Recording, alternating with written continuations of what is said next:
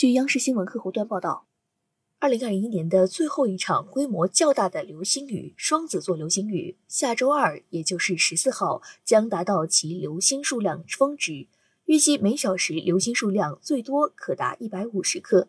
感兴趣的朋友可能要熬夜观测了。记者从北京天文馆获悉，北京时间十二月十四号十五时左右，今年的双子座流星雨将达到它的流量数量峰值。预计每小时天顶流星数量最多可达一百五十颗。对于我国境内的观测者来说，十四号天黑后是适宜观测这次流星雨的时间。前半夜观测可能会受到月光的影响，但是后半夜月落后到天亮前，月光影响明显减弱，是观测的最佳时期。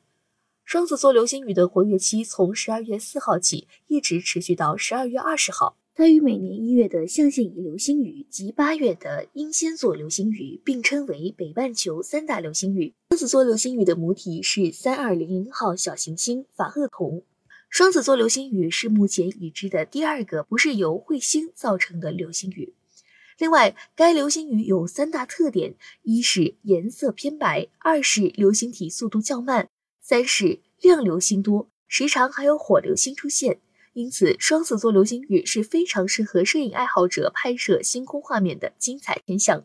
普通观测者只需要仰望星空，用肉眼即可欣赏到流星雨划过夜空的美景。感谢收听羊城晚报广东头条，我是主播文静。